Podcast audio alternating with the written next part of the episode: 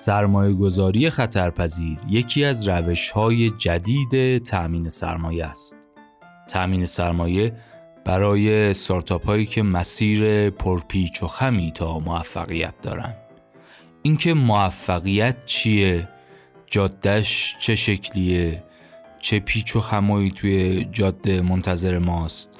با چه وسیله نقلیه‌ای باید توی جاده حرکت کنیم؟ حرفاییه که توی این کتاب می‌تونیم یاد بگیریم. سرمایه گذاری خطرپذیر رازهای جاده سند هیل اسکات کوپر.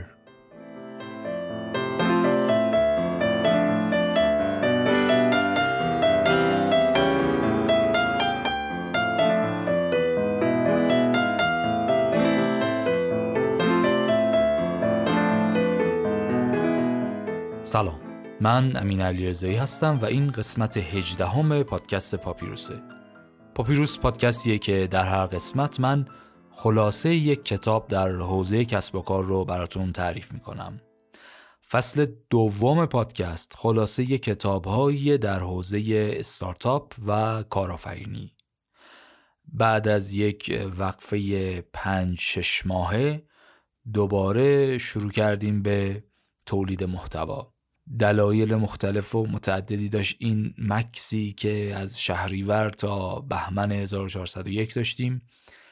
ولی در نهایت با صحبت ها و مشورت و پیشنهاد و گاهن اصراری که برخی از دوستان داشتن تصمیم گرفتیم علا رقم این که حال دلمون خوب نیست علا رقم این که حرف برای حوزه های دیگر بسیاره و توسعه کسب و کار و کسب و کار. ممکنه اولویت های دوم و سوم و چهارم باشد.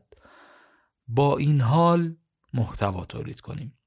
یک دلیلش همین است که ما هر چقدر بیشتر بدونیم بخونیم بشنویم احتمالا بتونیم در حوزه های مختلف بهتر و بیشتر و قشنگتر مطالبه کنیم و به دست بیاریم. بنابراین انتشار این اپیزود از پادکست به معنای فراموش کردن آنچه بر ما گذشت نیست.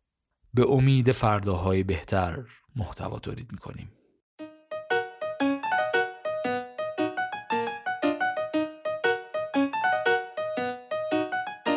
فصل اول این پادکست در مورد موضوع استراتژی صحبت کردیم.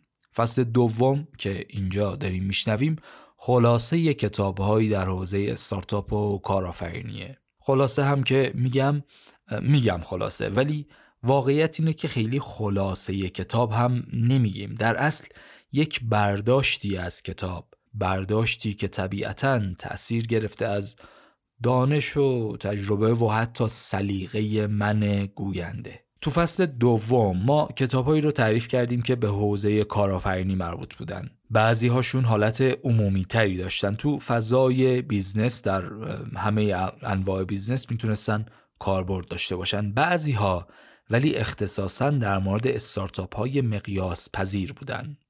کتاب این اپیزود هم جنسش همین مدله. تو این اپیزود می‌خوایم در مورد تاریخچه و سابقه و تعریف سرمایه گذاری خطرپذیر صحبت کنیم.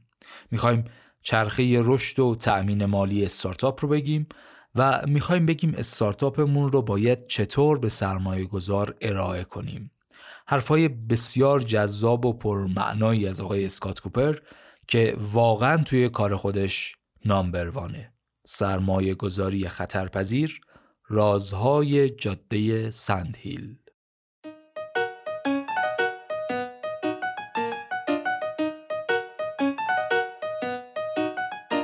اسپانسر این قسمت پادکست هم حرکت اوله. اگه یادتون باشه راجع به حرکت اول توی اپیزود قبلی هم صحبت کردیم که به لحاظ حجم سرمایه گذاری بزرگترین VC کشور و روی ارائه پول هوشمند به استارتاپ ها هم تاکید داره. توی این اپیزود می‌خوایم چند تا از استارتاپ های موفقی که حرکت اول روشون سرمایه گذاری کرده رو معرفی کنیم. فلای تودی، میاره، آچاره، همراه مکانیک، جاجیگا، نت باکس، نبز، پینکت، اوبار، آلا و دیدیمون جزو سبد سرمایه گذاری حرکت اولن و هر کدوم بخش مهمی از خدمات مورد نیاز زندگی ما رو به صورت دیجیتال ارائه میدن. حرکت اول همراه کارآفرینان تراز اول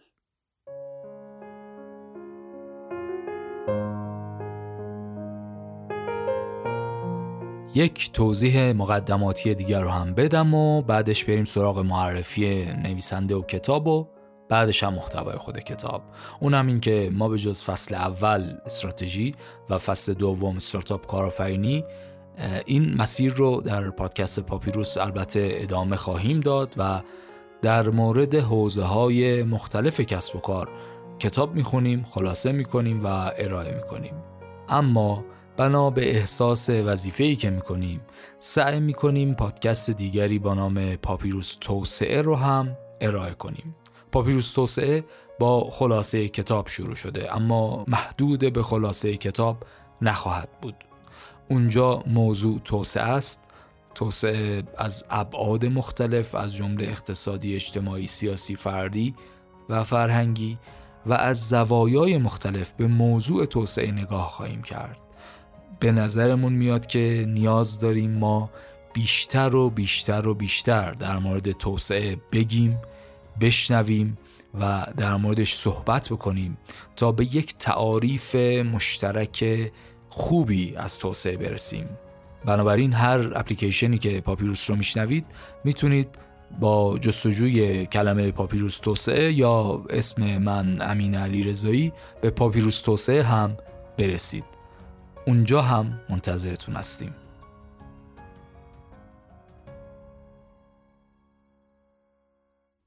و اما برسیم به کتاب سرمایه گذاری خطرپذیر. کتاب رو آقای اسکات کوپر نوشته مدیرعامل شرکت سرمایه گذاری اندریسن هوروویتس یکی از بهترین و موفقترین ویسی ها تو دنیا.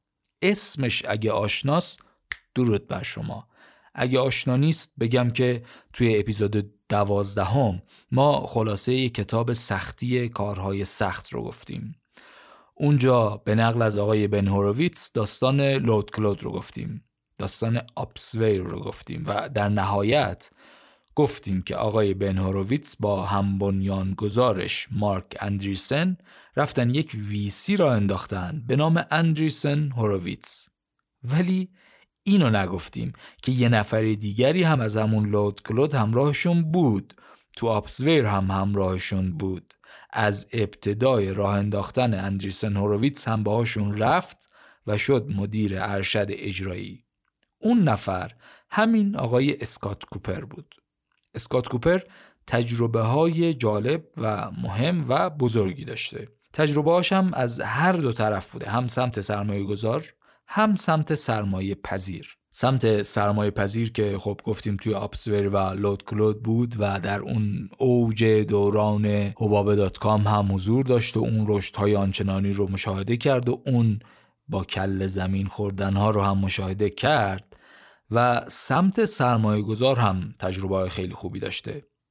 تجربه خوب که میگیم یعنی مثلا سال 2009 با سرمایه اولیه 300 میلیون دلار شروع کردن و رسوندنش به بیش از 12 میلیارد دلار. تجربه خوب که میگیم یعنی نزدیک هزار تا استارتاپ. استارتاپ هم استارتاپ ها. مثلا فیسبوک و اینستاگرام و Groupon و Pinterest و Lyft و Slack و GitHub و Airbnb هزار تا استارتاپ رو سرمایه گذاری کردن خروج کردن ادغام کردن اومدن رفتن تجربه کردن. تجربیاتش شده این کتاب. کتاب 15 تا فصل داره و یکی دو تا پیوست فرمت قرار داد.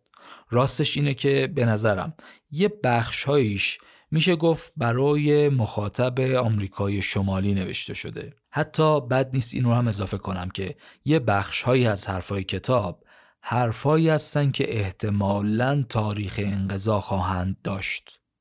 با توجه به اینکه کتاب سال 2019 چاپ شده و تا الان که دارم این اپیزود رو ضبط می‌کنم فقط چهار سال از انتشارش میگذره خیلی نمیشه گفت الان به نقاطی از این تاریخ انقضا رسیدیم. اما چون خیلی تجربه محور هست پیش بینی و نظر شخصی من اینه که ممکنه ده سال دیگه یه سری از مواردی که توی این کتاب نوشته شده دیگه اون موقع ولید نباشه. اما کلیت کتاب حرفهای بسیار ارزشمندیه و یک معجون کامل و جامعی در مورد زوایای مختلف این اقتصاد سرمایه گذاری خطرپذیره. یک نکته خاصی هم که این کتاب داره کتابای قبلیمون نداشت اینه که ما معمولا کتابهایی می‌خونیم که نوشته شدن بگن چجوری استارتاپ راه بنداز. چجوری کارآفرینی کن. چجوری محصول طراحی کن. چجوری جذب سرمایه کن الاخر یعنی اون طرف میز رو بیشتر می‌بینن. سمت کارآفرین سمت اون کسی که یه ایده ای داره می‌خواد یه استارتاپی راه بندازه. ولی این کتاب رو چون آقای اسکات کوپری نوشته که خودش هر دو طرف ماجرا بوده. هم برای این طرف جوبیا خوبه؟ هم اون طرف جوبیا یعنی سرمایه گذارها و ویسی ها یک گروه سوم مخاطبی هم می‌تونه داشته باشه که بسیار مهمه. نمی‌دونم به گوششون برسه یا نه اما گروه سوم مخاطب به نظر من گروه های دولتی و حکومتی و حاکمیتی و بانک ها و قانونگذارها و اینا هاست. خوندن این کتاب یا گوش دادن به این اپیزود برای این بخش سوم هم می‌تونه خوب باشه. اگه مایل به مطالعه و گرفتن اطلاعات باشن. کتاب رو آقای وحید فخر ترجمه کرده که خودش هم تو این زمینه های جذب سرمایه و ارزش گذاری فعاله. کتاب رو نشر نوین با حمایت تامین سرمایه لوتوس منتشر کرده. آقای اریک ریس بزرگ آرزو می‌کنه ای کاش روزی که به فکر جذب سرمایه استارتاپ افتادم این کتاب را داشتم. سرمایه گذاری خطرپذیر رازهای جاده سندهیل اسکات کوپر.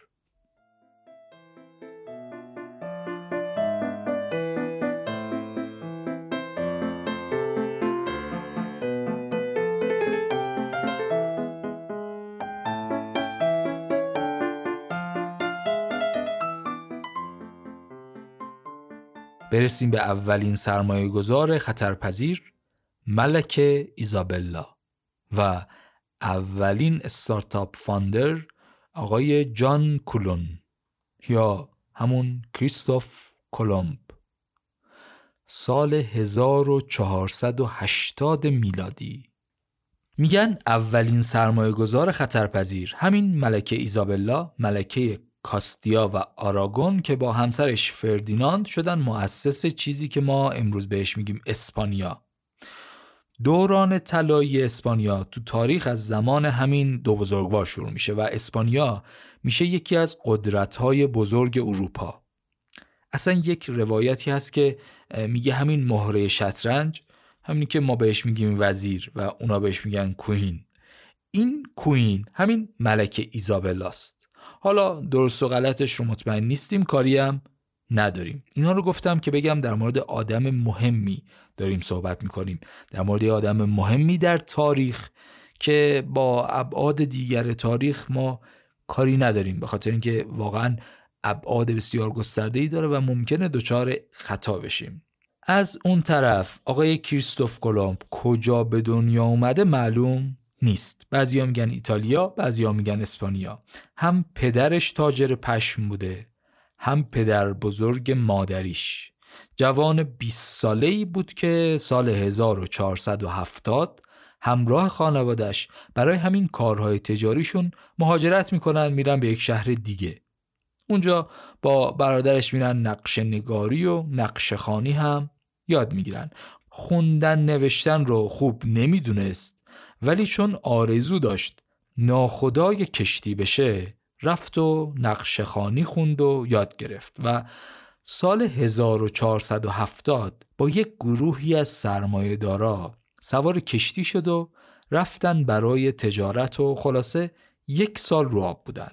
من این جزیات رو باید بگم چون اگه نگم حرفم ناقص میمونه. ولی باز نمی کنم موضوعات رو که خسته کننده هم نشه دیگه. خلاصه یک سال رو آب بودن بعد برگشت. برگشت یه مدت کوتاهی بود دوباره رفت رو کشتی با یه گروه دیگه یه سال دیگه رو آب بود. دوباره برگشت باز سال 1476 با یک هیئت بازرگانی از اقیانوس اطلس را افتادن برن هند. دزدای دریایی حمله کردن و ناوگانش رو آتیش زدن و خیلی هاشون رو هم کشتن. این نقش اول فیلم ما یه چیزی نزدیک ده کیلومتر شنا کرد تا خودشو به ساحل برسونه. برگشت رفت توی پرتغال ساکن شد. اون موقعی که داریم داستانش رو تعریف می‌کنیم پرتغال قطب بازرگانی دریایی بود. رفت اونجا و توی سالهای بعدی هم باز برنامه همین بود دیگه سفر با کشتی. خرید فروش برگشته به پرتغال باز دوباره خرید فروش سفر با کشتی از این کارا. این چیزی که اینجا گفتیم دلیلش این بود که بگم کریستوف کلمب درسته که ما فکر می‌کنیم یه دفعه یه کار ویژه ای انجام داده و این حرکت انقلابیش مشهور و معروف و ماندگارش کرده اسمش رو الان همه می‌شناسن. اما اصل قضیه چیز دیگری است. این دوستمون 22 سال قبل از اینکه اون حرکت رو انجام بده روی عرشه کشتی بوده. می‌رفته میومده غرق می‌شده شنا می‌کرده دوباره شروع می‌کرده تا می‌رسه به یه نقطه ای که بر اساس اون سفرها و اون نقش خانی هایی که یاد گرفته بود و اینها فکر می‌کنه میگه من می‌خوام برم هند. بعد میگه اگه از اون مسیر همیشگی نرم احتمالا بهتره. مسیر اقیانوس اطلس رو میرم زودتر می‌رسم به هند. اینجوری شد که یه تیمی تشکیل داد. حالت بوتسترپ نقشه و برنامه آماده کرد. همین چیزی که ما امروز بهش میگیم پیچ تک ورداشت رفت سراغ سرمایه گذار بزرگوار سرمایه گذاری هم لازم داشته که به قول تاریخیش قدرت داشته باشه. بهش علاوه بر پول مقام و منزلت و اینها هم بده. امروزیش میشه همین که میگیم اسمارت مانی تزریق بشود. اینه که رفت پیش پادشاه پرتغال. ایشون قبول نکرد. طرح رو برداشت برد پیش ویسی بعدی. ببخشید ویسی نه برد پیش شاه بعدی. شاه فردیناند و ملکه ایزابلا.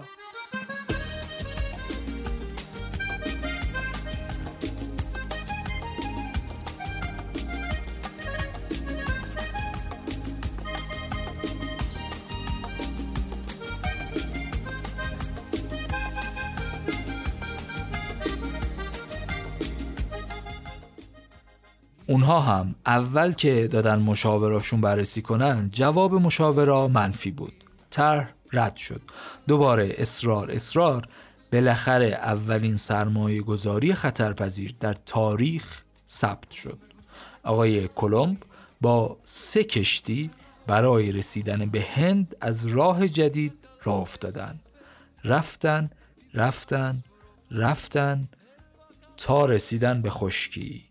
ولی خشکی همونطور که می‌دونین هند نبود. سرزمین نو یا دنیای جدید کشف شده بود.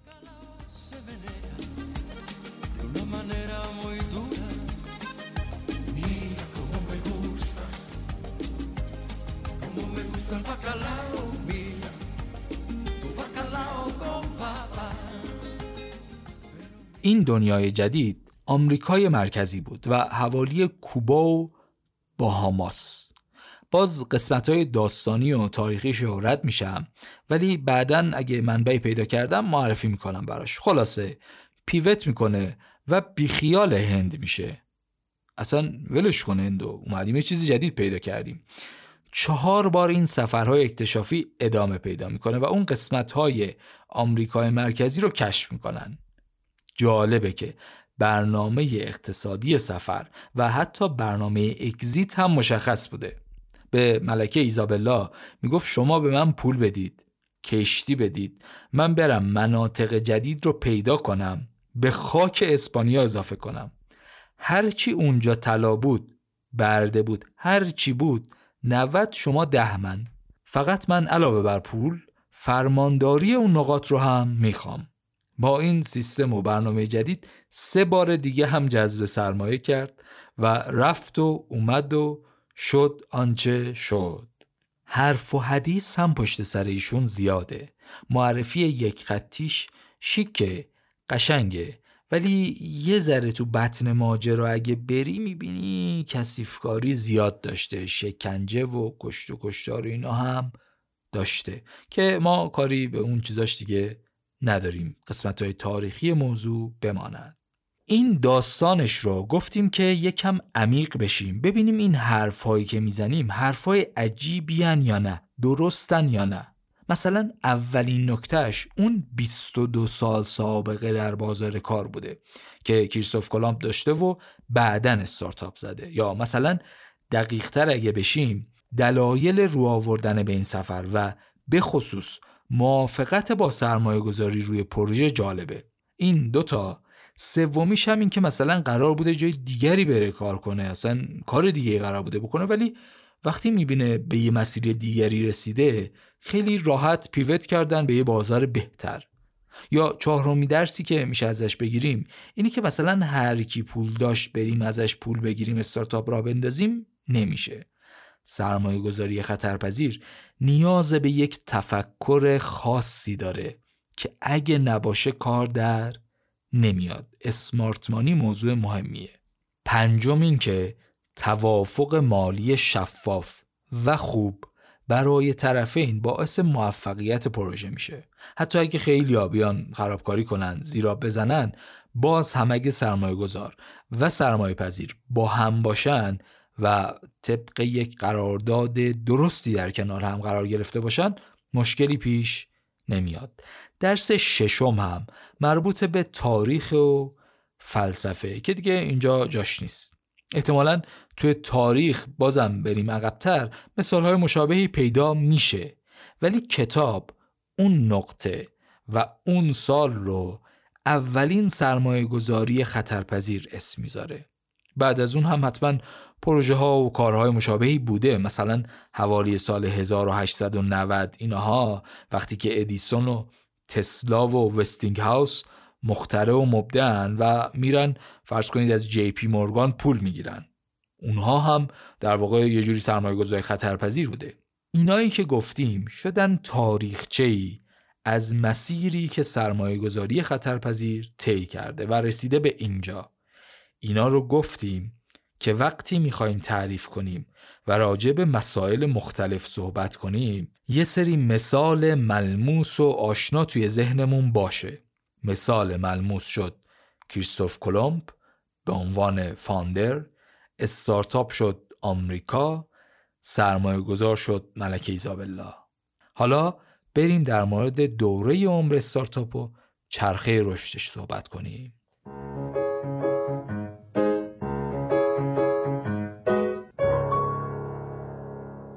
استارتاپ هم مثل هر موجودیت دیگه ای دوره عمری داره. یا می‌تونیم اسمش رو بگذاریم چرخه رشد.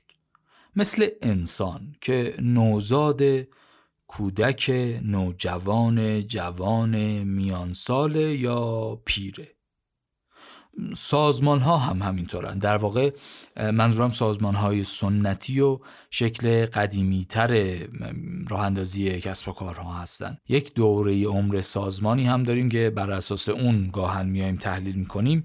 اینها رو توی روش های اصول مدیریت و اینها داشتیم که کاربردهای مربوط به خاص خودشون رو هم داشتن. ولی اینجا دیگه نگیم که شلوغش نکنیم. و اما چیزی که اینجا می‌خوایم بگیم چرخه رشد استارتاپه. توی یه استارتاپ اول از همه ما باید دنبال تناسب مشکل و راه حل باشیم. حرفایی که تو اپیزودهای قبلی زدیم مثلا تو اپیزود 11 رو یادمونه دیگه. گفتیم اول باید یک مشکلی باشه که بریم دنبال حلش.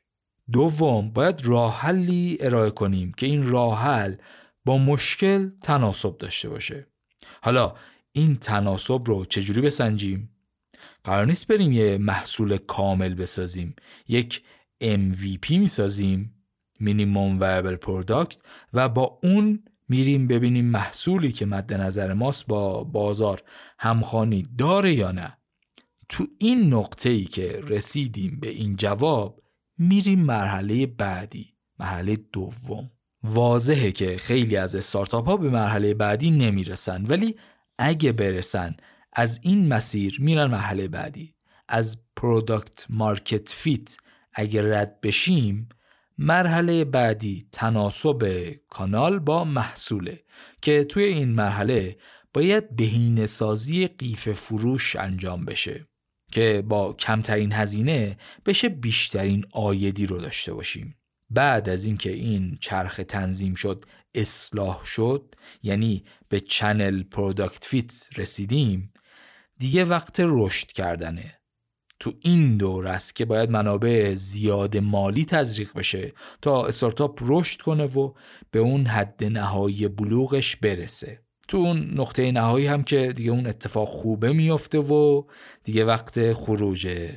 حالا فرقی نداره یا از طریق IPO شدن یا از طریق فروش استارتاپ به یک enterprise بزرگ. این داستانی که تعریف کردیم شد چرخه رشد استارتاپ که تصویرش رو توی اینستاگرام هم می‌گذاریم حتما ببینید. تقریبا شبیه به همین تصویر یک تصویر دیگری هم وجود داره که چرخه عمر تأمین مالی استارتاپه. تصویر مهمی هم است به خصوص اتفاقا اولش که خیلی مهمه. اسمش رو می‌ذارن دره مرگ. به لحاظ نقدینگی و تأمین مالی این قسمت مهمترین مشخصه یک استارتاپه. اصلا تعریف و تفاوت استارتاپ با اون small business هایی که قبلا داشتیم و در موردش صحبت می‌کردیم همینه همین دره مرگه توی این دوره درآمدها از هزینه ها خیلی کمتره.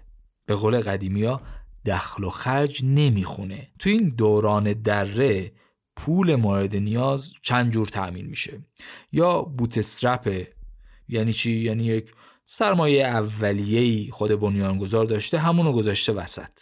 یا اینکه خودش نداره ولی فرندز اند فامیلی داره. میره از دوستاشو خانوادهش و پدر مادرش پول قرض می‌کنه. به اونا میگه من انقدر هیجان زدم این ایده رو دارم. اگه بشه چی میشه میترکونم. به من پول بدید قول میدم خیلی پولدار بشم اون موقع برمیگردونم بهتون. تو همین مرحله دره مرگ ولی احتمالا یکم جلوتر می‌تونه سراغ شتاب دهنده ها هم بره از اونا پول بگیره. یا مثلا از انجل اینوسترا یا ترجمهش میشه سرمایه گذار فرشته از اونها پول بگیره. پس چی شد؟ گفتیم در واقع بوت استرپ هست فرنز فامیلی هست یکم جلوتر بره انجل اینوستر و شتاب دهنده ها هم هستن. اینها برای تأمین مالی در اون دره مرگ روش های مناسبی هن. پس این روش هایی که گفتیم شد روش های تأمین مالی توی دره مرگ وقتی که هزینه ها از درآمدها بیشتره. ولی بعد از رسیدن به نقطه سر به سر دیگه میره وارد مراحل اصلی سرمایه گذاری میشه سری A و سری B و نامگذاری هایی که به این ترتیب وجود داره و مراحل مختلف سرمایه گذاری های رسمیتر و درشتتر و قراردادهای جدیتر و دو دلیجنس دقیقتر و این حرفا. توی این مراحل تأمین نقدینگی چطور انجام میشه؟ یا از ویسی پول می‌گیریم در واقع ونچر کپیتالیست یا اینکه شرکت رو میفروشیم به یه شرکت بزرگتر و اینجور کارها اینم در واقع دو مدلی هستن که میشه تامین سرمایه بشه. در اون سریز A و سریز B و اون مراحل رسمی تر سرمایه گذاری در نهایت این دوره هم اینه که باز IPO شدن و عرضه عمومی سهام در بورس.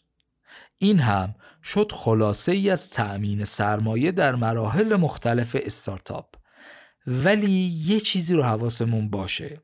این حرفها دانش بسیار مهمی هن. ولی مثلا مثل ریاضی science نیستن. بنابراین ممکنه این چرخه هایی که تعریف می‌کنیم و اتفاقا توی کتاب یه سری عدد و رقم هم داره. مثلا میگه فرض می‌کنه که دوره‌ای که شروع بکنه تا دوره‌ای که به IPO شدن برسه ده سال باشه. یه سری اعداد این چنینی ممکنه تا یه سالی اعتبار داشته باشن. از یه موقعی به بعد این دورها ممکنه اینقدر سریع بگذرن که اصلا این مراحل طی نشه. می‌بینیم دیگه چقدر زمان وایرال شدن شرکت ها و بازار گرفتن استارتاپ ها بعضا سریع شده. امروزی که من دارم این اپیزود رو ضبط می‌کنم یک محصولی اومده بیرون به نام چت جی پی تی که در فاصله بسیار بسیار کمی به اون نقطه ای از شهرت که می‌خواست رسید. و الان دیگه هر کس توی فضای وب و استارتاپ و کارآفرینی فعال باشه با این مفهوم آشناست و خیلی ها هم استفاده ازش رو شروع کردن. توی این مسائل اول اون مدل جدیده اتفاق میفته بعد میاد آرتیکولیت میشه نوشته میشه مقاله میشه کتاب میشه ترجمه میشه بعد اپیزود میشه می‌رسه به دست ماها. حالا تو بازارهای پیرو خیلی نه ولی توی بازارهای پیشرو جهانی ممکنه خلاف این اتفاقها هم بیفته و اتفاقا اون چیزی که جدیده و خلاف اون قبلی است اون تبدیل بشه به الگوی درست و جدید و از این به بعد برای استارتاپ های بعدی. حواسمون به این نکته باشه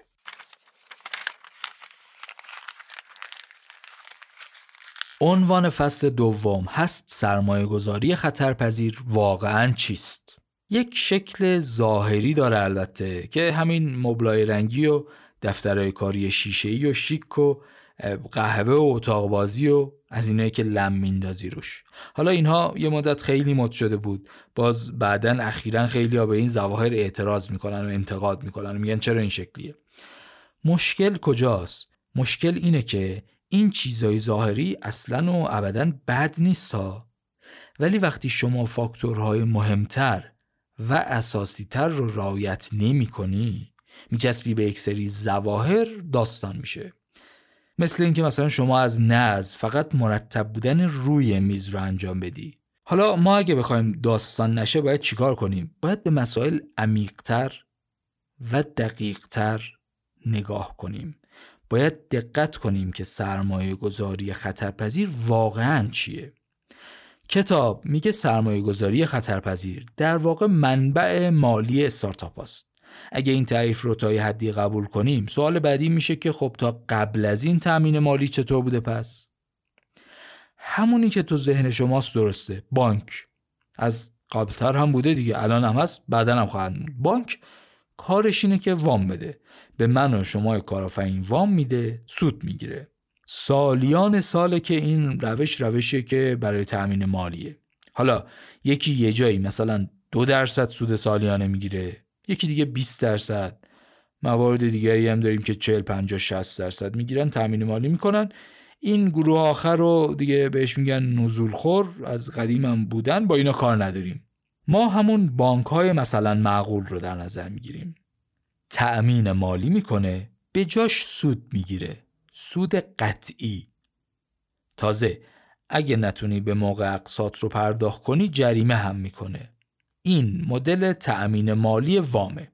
یه مدل دیگری داریم که به جای اینکه سود قطعی بگیره میاد تو سود و ضرر استارتاپ شریک میشه. یعنی چی؟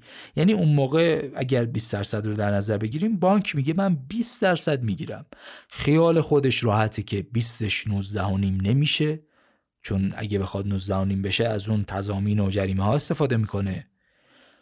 ولی خب این محدودیت رو هم داره که فقط 20 درصد دیگه سودش نمی‌تونه بیشتر از 20 درصد بشه هیچ وقت. ولی این مدل تأمین مالی جدید یعنی سرمایه گذاری خطرپذیر تو ضرر هم شریکه. یعنی ممکنه not only سودش صفر بشه با اصلا پول خودش رو هم از دست بده. از اون طرف ممکنه توی یه پروژه‌ای مثلا 70 درصد 120 درصد سود بکنه. یعنی مثلا میگه من 5 میلیارد میدم 20 درصد از سهامتو می‌خرم. دیگه سود دیگه تو سود تو هم شریکم. اگه زیاد شد تو سود زیاد شریکیم تو ضرر هم شریکیم. در واقع میشه یک گزینه جدیدی برای مدیریت ثروت. یعنی تا قبل از این یک مثلا خانم ایکس داشتیم که 100 میلیون پول داشت. بعد می‌برد این پولش رو میذاش بانک یک سودی می‌گرفت. سود قطعی می‌گرفت. بانک چیکار می‌کرد؟ همین پولایی که اینجوری جمع شد رو وام می‌داد به آقای ایگرگ از اون سود می‌گرفت. بعد یه بخشی از سود رو خودش برمیداشت یه بخشی هم می‌داد به اون صاحب پول. این سرمایه گذاری خطرپذیر هم همینه. ماهیتا همینها. فقط دیگه عددا ثابت نیستن. هیچ قطعی نیست. ولی ساختار تقریبا همونه. یک ایکسی هست. سرمایه گذار شخصی LP پولشو میده به یه ویسی بعد VC سرمایه گذاری می‌کنه توی یه استارتاپ استارتاپ رشد می‌کنه سهامش گرون و گرون و گرونتر میشه بعد اون سهام رو گرونتر میفروشه سود می‌کنه بخشی از سود رو خودش برمیداره بخش دیگر رو هم میده به اون سرمایه گذار خانم ایکس مثلا. تفاوتش اینه که معلوم نیست کی و چقدر سود خواهد داشت. اونجا مثلا 5 تا پروژه 20 درصدی داشت. اینجا میاد باز دوباره یه سبدی تشکیل میده که پنج تاش احتمالا چه می‌دونم سه تاش اصلا صفر میشه. نه تنها صفر میشه سودش حتی ضرر هم می‌کنه. یه دونش مثلا 50 درصد میشه یه دونش 200 درصد میشه. بعد اینا رو جمع بندی بکنی مثلا شده 25 درصد. احتمالا یه همچین چیزی بوده یعنی 25 درصدی بوده که ارزیده ریسک کنیم از اون 20 برسیم به این 25 دیگه. هم برای اون سرمایه گذار شخصی هم برای اون واحدی که اون وسط قرار می‌گیره بانک باشه یا ویسی این مدل خلاصه شد مدل سرمایه گذاری خطرپذیر. این سرمایه گذاری ها تو مقاطع مختلفی هم می‌تونه انجام بشه. مثلا تو دوره های عمر مختلف استارتاپ. گفتیم دیگه همونطور که ما آدم ها رو تو دسته های عمری مختلفی طبقه بندی می‌کنیم برای استارتاپ ها هم مقاطع مختلفی داریم. حالا می‌خوام بگم که سرمایه های خطرپذیر هم در دوره های عمر مختلفی از استارتاپ ها فعالیت می‌کنن. یعنی چون ماهیت کارها فرق می‌کنه دیگه. مثل یه پزشکی که میگن پزشک اطفال اون یکی تخصصش مثلا اطفال نیست. اینم اینجوریه دیگه. مثلا یه ده میرن در قالب شتاب دهنده توی اون دوره های اولیه سرمایه گذاری می‌کنن. یه ده میشن ویسی هایی که توی سریز A سرمایه گذاری می‌کنن. یه ده میشن نه ما میریم تو مراحل استیج های بالاتر توی سریز B و C سرمایه گذاری می‌کنیم. خلاصه کار نداریم. ولی می‌خوام بگم در بین سرمایه گذاری های خطر پذیر هم یک تقسیم بندی هایی بر اساس دوره عمر استارتاپ ها وجود داره.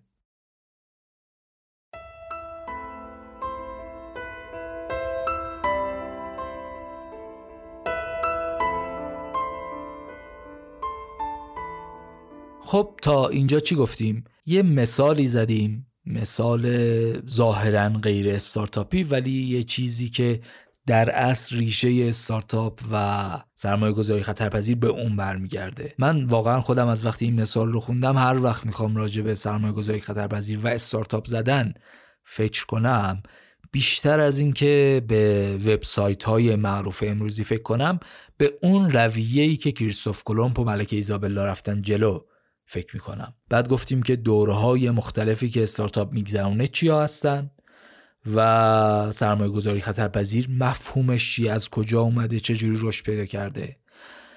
توی ادامه می‌خوایم بگیم که برای ویسی ها چیا مهمن بعد چطوری باید بهشون ارائه کنیم و از این حرفا. ولی تا اون موقع یه چایی برای خودتون لطفا بریزید.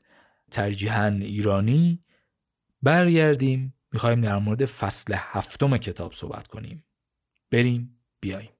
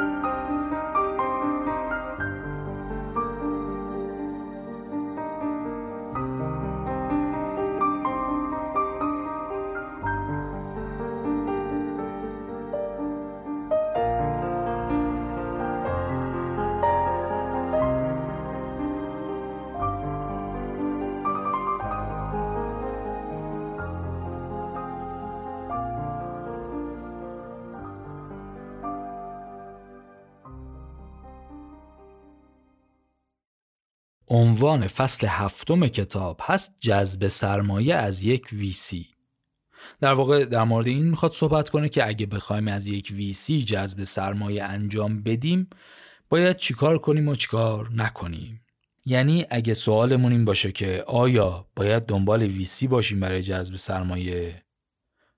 خب اگه جواب مثبت بود اگر اینطور بود چقدر پول لازم داریم و در ازای چه چیزی این پول رو بگیریم؟ یک نگاه خیلی ساده ای که میشه کرد اینه که تا جایی که می‌تونیم پول بگیریم. و از اون طرف این پول رو در بالاترین ارزش ممکن استارتاپ بگیریم. یک نگاه ساده می‌تونه این باشه مورد پسند اکثر ماها هم هست. ولی حرف اینه که موضوع به این سادگی ها نیست. اگه به جزئیات موضوع توجه نکنیم ممکنه با سر بریم تو دیوار. برگردیم به سوال. سوال اصلیمون این بود که آیا سرمایه گرفتن از VC برای ما الان خوب هست یا نه؟ ما حواسمون هست دیگه. در مورد کل سرمایه گذاری خطرپذیر صحبت نمی کنیم اینجا. در مورد bootstrapping صحبت نمی کنیم در مورد friends and family چجوری پول گرفتنه صحبت نمی کنیم در مورد دوره شتاب دهنده ها صحبت نمی کنیم چیزی که اینجا در موردش صحبت می کنیم بحث سرمایه گرفتن از یک VC ه. یعنی احتمالا به یک ثباتی داره می‌رسه business. اون product market fit حل شده است قطعا. channel product fit انجام شده. حالا به عنوان یک شرکت می‌خوایم وارد مرحله جذب سرمایه از VC بشیم. اگه سوالمون این باشه که خوبه که سرمایه بگیریم از VC یا نه نکته ای که باید بهش توجه کنیم اینه. اندازه بازار. اصل اساسی مهمترین نکته اندازه بازاره. خیلی طبیعیه که آدم ها دوست دارن بگن ما در بازاری می‌خوایم فعالیت بکنیم که اندازه بازار بزرگی داره. بعضی وقتا ماها یه مقداری شیطنت هم می‌کنیم برای اینکه بگیم بازار پیش رومون بازار واقعا خیلی خیلی بزرگیه. در صورتی که در حقیقت اینطور نیست. توضیحی که کتاب همین اول داستان میده میگه درسته که برای سرمایه های بزرگ گرفتن و بعدا رفتن آی پی شدن و اینها بازار بزرگ مهمه و خوبه داشته باشیم. حواسمون هم هست دیگه. کسی داره این رو میگه که سرمایه گذاری کرده روی فیسبوک و چه می‌دونم اینستاگرام و گروپان. بنابراین این حرفها از ایشون طبیعیه. ولی نکته نقض و مهمش اینه که میگه اگه جایی که شما دارین فعالیت می‌کنین بازاری که دارین فعالیت می‌کنین بازار بزرگی نیست. خب اشکالی نداره. برین سراغ انواع دیگه تأمین سرمایه. یا حتی اگه میرید سراغ سرمایه گذاری از جنس خطرپذیر یا ویسی ها خب برید سراغ ویسی هایی که در ابعاد و اندازه کوچک فعالیت می‌کنن. اونا متناسب شما به نظرم واقعا نکته مهمیه این موضوع. ما معمولا همین مثال های فیسبوک و اینستاگرام و اینها رو خیلی وقتا توی فضای استارتاپی می‌زنیم و بعد این تصور رو ایجاد می‌کنیم که همه باید از اون مسیر برن. نه لزوما. ممکنه من بتونم استارتاپی را بندازم کارآفرینی کنم ولی یک استارتاپ کوچکیه که اصلا در چشماندازش هیچ وقت اینستاگرام شدن نیست. ولی خب نوعی از کسب و کار نوعی از کارآفرینی متناسب منم هست برای منم مسیر خوبیه. کتاب هم میگه این کار اشکالی نداره. اگر متناسب شما اینه که برید از نوع دیگری تأمین سرمایه کنید برید سراغ اونا. اگر تأمین سرمایه از جنس سرمایه گذاری خطرپذیر می‌خواد انجام بشه و ابعاد و اندازه هم درشته حالا ادامه داستان.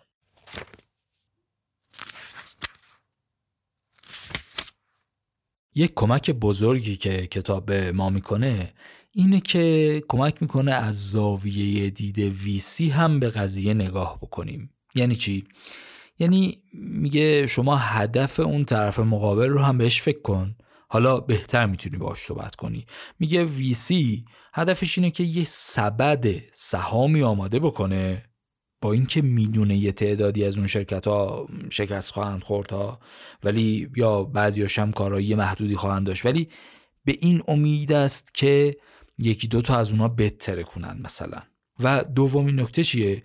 دومین نکته اینه که ویسی سعی می‌کنه قابلیت نقد شوندگی سهامش رو بیشتر کنه. یعنی چی؟ یعنی سرمایه گذاری می‌کنه که ده دوازده سال دیگه اون پوله رو ور داره و استفاده بکنه. یعنی نیتش در اصل اینه که بتونه سرمایه های بیشتر رو راحتتری رو از LP ها بگیره دیگه.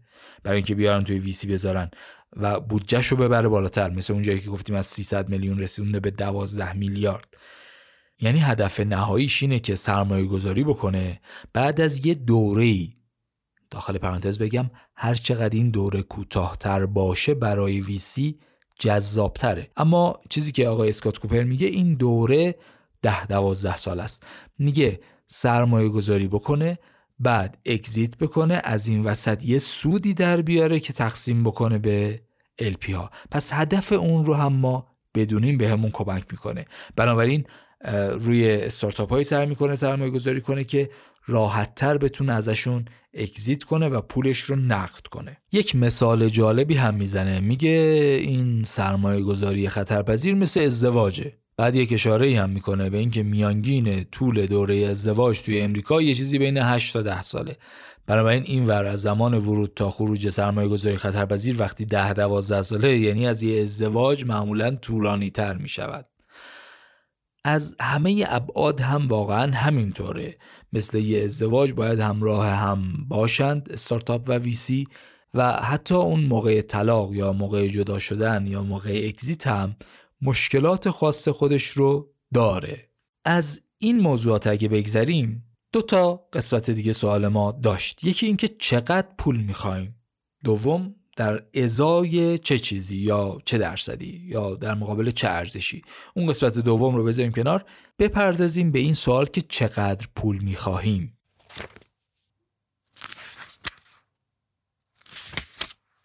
برای پاسخ به این سوال اون جواب اولیه که هر چقدر بیشتر بهتر رو که طبیعتا باید بذاریم کنار. یه چیز جانبی اول نظر خودم رو بگم بعد برسم به حرف درست کتاب. باید بازار رو هم بسنجیم یعنی چی؟ یعنی دونستن این که آخرین سرمایه گذاری هایی که انجام شده است مثلا فلان ویسی روی فلان استارتاپ سرمایه گذاری کرده چقدر سرمایه گذاری کرده اینا اطلاعات خوبی هن. یعنی توی بازاری که عدد و رقم ها همه روی یه میلیارد دو میلیارده من اگه یه دفعه بیام بگم 100 میلیارد پول می‌خوام عجیبه. یا یه دفعه بیام بگم 100 میلیون پول می‌خوام عجیبه. پس دونستن اعداد و ارقام بازار و فضا توی اون زمان موضوع مهمیه. از اینکه بگذریم جواب درست به این سوال که چقدر سرمایه لازمه اینه که اونقدر که تا راند بعدی برسه. یعنی چی؟ یعنی الان امروز ما با هم نشستیم من یه پولی لازم دارم. برای رسیدن به یک نقطه ای قشنگتر و درستتر رو کتاب گفته. میگه برای رسیدن به یک قله ای برای رسیدن به اون نقطه یا اون قله بعدی چقدر پول لازم دارم؟ اون قله بعدی می‌تونه مثلا یه سال دیگه باشه. فرض کنیم یک سال. بالا و پایین داره ممکنه کمتر باشه ممکنه یه مقداری هم بیشتر باشه. کتاب میگه حدودا همین یک سال تا دو ساله ولی ما فرض می‌کنیم یک سال. حرفمون اینه که تا یک سال دیگه به چه قله ای می‌خوایم برسیم و تا رسیدن به اون قله چه چیزهایی نیاز داریم؟ برای اون نیازمندی هایی که داریم چقدر پول می‌خوایم؟ این میشه اون مبلغ پولی که ما توی این راند نیاز داریم. یعنی در سری آ که جذب سرمایه می‌کنه میگه اونقدر جذب سرمایه کنید که برسید به یه قله ای به قله ای که در سری بی قراره مثلا جذب سرمایه بشه. قله حالا مشخصش چیه؟ مثلا اینکه یک محصول خوبیه که به یه جایی رسیده البته حالا کامل نیست. چه می‌دونم مشتری داره فروش داره مثلا کتاب میگه سه تا پنج میلیون دلار فروش داره. کار نداریم با اعدادش چون اعداد ممکنه در مارکت ایران اصلا یه چیز دیگری باشه در اروپا یه چیز دیگری باشه آمریکا با کانادا حتما فرق داره و زمانها هم قطعا موثر هستن. امروز که 2023 هست یا زمانی که شما پادکست رو میشنوید بعدتر هست احتمالا اعداد و ارقام فرق دارن. ولی یک قله ای رو باید تصور بکنیم بگیم برای رسیدن به اون قله چقدر پول می‌خوایم چقدر سایر چیزها رو می‌خوایم و حالا برای رسیدن به اون قله ما اینقدر پول نیاز داریم نکته قابل توجه چیه؟ اینه که وقتی اینجوری پول مورد نیازمون رو مشخص می‌کنیم یعنی داریم از زاویه دید ویسی به قضیه نگاه می‌کنیم چرا؟ یعنی ما به فکر راند بعدیمون هم هستیم یک نگاه ساده انگارانه ای می‌تونه این باشه که خب چرا هی اینا رو راند راند می‌کنیم. همه رو با هم ببینیم دیگه. از اول بگو آخرش چقدر پول می‌خواد اونو بذاریم وسط. اولین نکته اینه که میگه زیاده چون. یعنی مثلا من بخوام بگم نیاز من برای پنج سال چقدر خواهد بود اولا که پول خیلی زیادی خواهد بود. کتاب میگه یه نرخی که بخواد دستتون باشه 100 میلیون دلار تا رسیدن به نقطه آی پی خب این 100 میلیون دلار رو کسی نداره توی اون سری A به شما بده. دوما میگه این روش برای خود استارتاپ و برای فاوندرها و کوفاندرها و کارمندان نمونه و مهم هم این روش بهتره. چرا؟ چون در ازای دریافت اون پوله و رسیدن به اون موفقیت درصد سهام کمتری رو واگذار می‌کنه. مسئله بعدی چیه؟ مسئله بعدی اینه که این پولهایی که واریز میشه واقعی هن. یعنی هر دفعه میان استارتاپ رو بررسی می‌کنن ارزش گذاری می‌کنن بر اساس اون ارزش گذاری بعضا در بعضی موارد یه دونه دوتا یا سه تا ویسی میان وسط و سرمایه گذاری می‌کنن چون چکش می‌خوره چون قابل مذاکره میشه عددها واقعی ترند نکته دیگه چیه؟ نکته دیگه اینه که پول زیاد ناقوس نابودیه.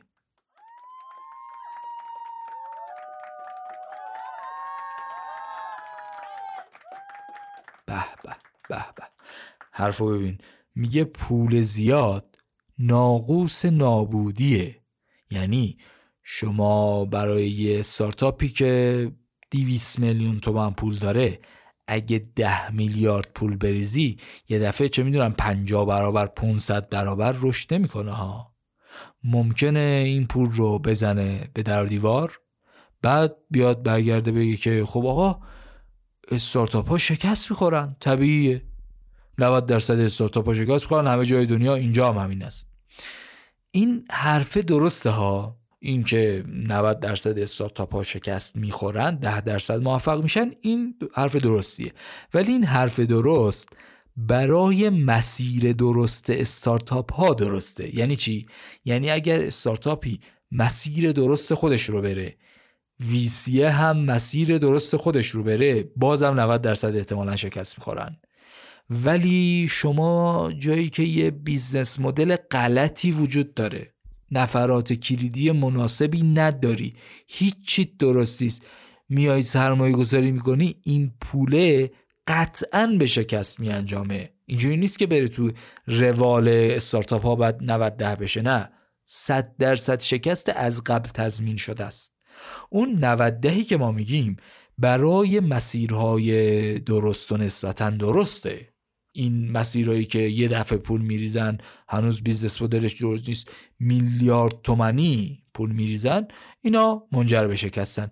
نمونه هاش هم توی market ایرانی موجود هست ولی شرمندم که نمی‌تونم اسم ببرم. حتما شما می‌دونید خودتون. خب سوال اصلی این فصلمون یادمون نره. آیا باید از VC جذب سرمایه کنیم که در موردش صحبت کردیم؟ چقدر پول می‌خوایم در موردش صحبت کردیم گفتیم برای یک round مشخصات round رو گفتیم دور بعدی رو گفتیم فواید این مدل round round سرمایه گذاری کردن رو گفتیم. حالا بخش سوم سوال رو می‌خوایم بهش برسیم. در ازای چه ارزشی یا در مقابل چه چیزی؟ بذار یه مثالم بزنیم. فرض کنیم رفتیم ارزش گذاری کردیم استارتاپ ارزشش شده 4 میلیارد تومن بعد سرمایه گذار اومده یک میلیارد تومن سرمایه گذاری کرده. یا بخوام اصطلاح درسترش رو به کار ببرم یک میلیارد تومن تزریق کرده.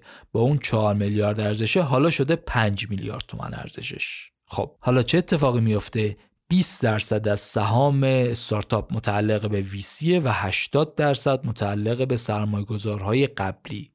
حالا کار نداریم که اگه 100 درصدش مال من بوده الان 80 درصدش مال منه. یا فرض کنیم اگر دو نفر بودیم 50 50 بودیم الان هر کدوممون 40 درصد داریم. به این اصطلاح هم میگن رقیق شدن سهام من فاوندر یا کوفاندر حالا حرف چیه؟ سوال چیه؟ سوال اینه که در ازای چه ارزشی باید این سهام واگذار بشه؟ باز شکل ساده ترش اینه که خب هر چقدر این میزان ارزش گذاری انجام شده بالاتر باشه مثلا بشه اگه 4 میلیارد تومن اگه بشه 8 میلیارد تومن من کوفاندر خوشحال ترم. این اون نگاه اولیه هست. ولی اگه دقیق تر بخوایم بشیم این موضوع هم جزئیات خاص خودش رو داره. مسئله هم اینه که اگه اون چرخه رشد یا تصویر چرخه تأمین مالی رو اگه یادمون بیاد مراحل مختلفی رو ما در آینده داریم. بنابراین یک تصویر کلان اونچنینی اگر در ذهنمون باشه ما باید یک مسیری رو طی بکنیم اگه از اون مسیر خارج بشیم ممکنه به درد سر بخوریم حرف چیه؟ حرف اینه که اگر در اون سری A به جای 4 میلیارد تومن من بتونم اون ارزش گذار رو جوری مجاب کنم یا اگه بتونم با بازارگرمی بین ویسی های مختلف یه رقابتی ایجاد بکنم و ارزش خودم رو برسونم فرض بکنم به 8 میلیارد تومن از 4 میلیارد برسونیم به 8 میلیارد یعنی دو برابر. اتفاق اینه که من مثلا به جای اینکه 20 درصد سهام بدم احتمالا 10 درصد سهام میدم. خب این تا یک حد و اندازه خوشاینده امروز خوشاینده. اما باگش کجا خواهد بود؟ باگش اونجاییه که در سری بی چه اتفاقی میفته توی سری بی اونجا هم قرار من دوباره ارزش گذاری بشم. اونجا هم قراره برم از ویسی هایی سرمایه جذب بکنم. یعنی چی؟ یعنی اگر من امروز ارزش گذاری کردم 8 میلیارد تومن بعد یه سال رفتم جلو بعد یه سال وقتی ارزش گذاری شد 8 میلیارد تومن اون موقع دیگه دارم نزدیک 90 درصد میشم و اون ناقوسه به صدا در اومده. چرا؟ چون اون ویسیه گزارش های مالی ما رو می‌خواد. بعد نگاه می‌کنه به اینکه شما در یک سال قبل مثلا در ارزش گذاری 8 میلیارد تومن سرمایه جذب کردی. خب تو این یه سال چیکار کردی که بازم دوباره ارزش 8 میلیارده؟ بعد با این فرمونی که الان داری میری چه نشانه ای وجود داره که اگه من این پول رو بهت بدم یه سال بعد ارزش استارتاپت به جای 8 میلیارد شده باشه مثلا 16 میلیارد که منم بتونم یه پولی وردارم. یا اگرم ور نمیدارم خوشحال باشم از اینکه سهامی که داشتم مثلا ارزشش بیشتر شده. بنابراین یک رویه ای رو ما باید طی بکنیم در طول چرخه عمر استارتاپ. و اون ارزش گذاریه در دوره های مختلف باید متناسب باشه. این عوامل داخلی بود که خب موضوع مهمیه. عوامل بیرونی هم اتفاقا وجود داره. مثل وقتهایی که میگن الان اوضاع خوبیه برای استارتاپ راه انداختن یا یه وقتهای دیگه میگن اوضاع خوب نیست. ارزش گذاری یه وقتایی حبابی ایجاد میشه و با اون حبابه میره بالا. مثلا نمونه واضحش اون حباب دات کامه. یا اگر در نمونه های داخلی هم دنبالش بگردیم ورود یه سری از نهادها به این حوزه سرمایه گذاری خطرپذیر و ریخت و پاش کردن پولهای یه ذره بی حساب و کتاب ممکنه باعث بشه به اینکه ارزش گذاری ها از اندازه خودش بالاتر برود و بعد اتفاقا استارتاپ ها وقتی میرن جلو اون موقع به مشکل بخورن. مثل این میمونه که به یه بچه ای مثلا بخوایم به جای دو دو تا چهار تا انتگرال یاد بدیم. این یه جایی یه روزی به مشکل می‌خوره دیگه. مسئله اینه. سرمایه گذاری خطرپذیر باید در دوره عمر خودش متناسب خودش انجام بشه. یعنی هدف نهایی استارتاپ و حتی از اون طرف ویسی درست باشه. باید یک ارزش گذاری رو به رشد باشه.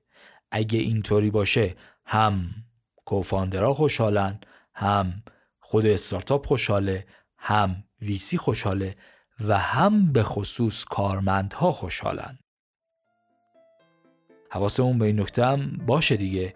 ما داریم در مورد یه فضایی صحبت می‌کنیم که یه مقداری شفافیت ها بیشتره یه مقداری حرف و حدیث ها بیشتر شنیده میشه تو این اکوسیستم های استارتاپی حرفا میاد میره منی که اینجا کارمندیم نشستم می‌دونم پارسال با 8 میلیارد ارزش گذاری شده استارتاپمون اگه بدونم که امسال مدیر عامل مجموعه رفته ولی ارزش گذاری که تونسته بکنه همون 8 میلیارد تومنه یا حتی کمتره خب احتمالا افسرده میشم نسبت به آینده استارتاپ بدگمان میشم و روحیم میاد پایین.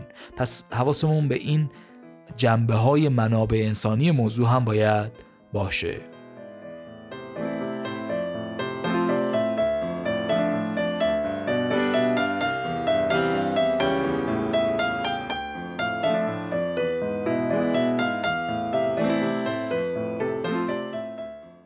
فصل هشتم کتاب درباره هنر ارائه است. یک حرفی هست. قدیمیا می‌گفتن. می‌گفتن مشک آن است که خود ببوید. نه آن که عطار بگوید. ولی به نظر این حرف الان دیگه درست نیست. یا حداقل من اینطور فکر می‌کنم. یا لاقل توی این زمینه ها تو این حوزه ها امروزه دیگه درست نیست. به نظر بهتر بگیم مشک آن است که خود ببوید. عطار هم بگوید. خوب هم باید بگوید. یک روشی داره یک دانش و هنری داره که باید داشته باشیم. فصل هشتم. آقای کوپر اینا رو به ما یاد میده یعنی هنر ارائه به سرمایه گذار این ارائه به سرمایه گذار از دو بعد مهمه. یکیش اینه که خب بالاخره برای پیش بردن استارتاپ نیاز به پول و سرمایه است. برای اینکه سرمایه داشته باشیم هم باید فرایند جذب سرمایه رو به خوبی طی کنیم. یکی اینه یکی دیگه همینه که ما اگه می‌خوایم استارتاپ را بندازیم در نهایت باید یه چیزی رو بفروشیم دیگه. بنابراین قاعدتا باید فروختن رو خوب تمرین کنیم. همین اول بسم الله باید بتونیم ایدمون و محصولمون و استارتاپمون رو بفروشیم. به همین دلیله که اگه ما ایدمون خوب باشه ولی نتونیم خوب بفروشیمش کلاهمون پس مرگ است. بنابراین هر جوری باشه استارتاپمون جذب سرمایه موضوع مهمیه. توی این بخش البته می‌خوایم در مورد ارائه صحبت کنیم ولی یک نکته کوچیکی هم اشاره بکنم بعد بریم سراغ جلسه ارائه. توی سایت هر ویسی ایمیل داره احتمالا فرم هم داره برای ارتباط برقرار کردن. بیا این فرمو پر کن اسم محصولت چیه کارش چیه چند تا کارمند دارین درآمد داشتین یا نه چقدر فروش داشتین با تشکر از شما فرم دریافت شد با شما تماس خواهیم گرفت. تماسم نمی‌گیرن. چرا؟ چون اصلا راه و روشش این نیست. باید شبکه سازی کنی کانال بزنی ارتباط بگیری به یه روش درستی برسی به اون جلسه سرمایه گذاری به اون جلسه ارائه. این حرف رو هم کتاب گفته بنابراین اونجا در امریکای شمالی و اینها صادقه. هم طبق تجربیات خودم تو ایران هم همینه. روش رسیدن به اونجا تأثیر گذاره در اینکه در جلسه ارائه چه میگذره. همینجوری ناآشنا و غریبه و ندونسته و نشناخته. اگر بری بهترین ارائه هم داشته باشی احتمالا احتمال موفقیتت کمتر میشه. یه پیش مقدماتی می‌خواد برای رسیدن به جلسه. حالا وقتی رسیدیم به جلسه جلسه رو باید چجور برگزار کنیم؟ هدف چیه؟ هدف که ساده است. باید بین VC های موجود فقط یه VC رو قانع کنیم سرمایه گذاری کنه. ولی همین ساده بعدا افتاد مشکل ها حالا سوالی میشه که رفتیم نشستیم توی جلسه چی باید بگیم؟ از چی صحبت کنیم؟ توی اسلایدهای پاورپوینت چی درست کنیم؟ این موضوع برای خودش داستانیه و هر کسی یک روش ارائه داده یه سری مسائل رو مطرح کرده. یه سری ویدیو و نمونه اسلاید و اینها هم توی اینترنت هست که پیشنهاد می‌کنم حتما سرچ کنید برای پیچ و اینها ببینید.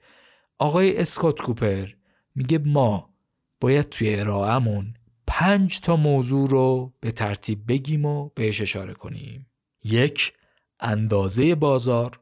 دو تیم. سه محصول. چهار ورود به بازار و پنج برنامه مرحله بعد جذب.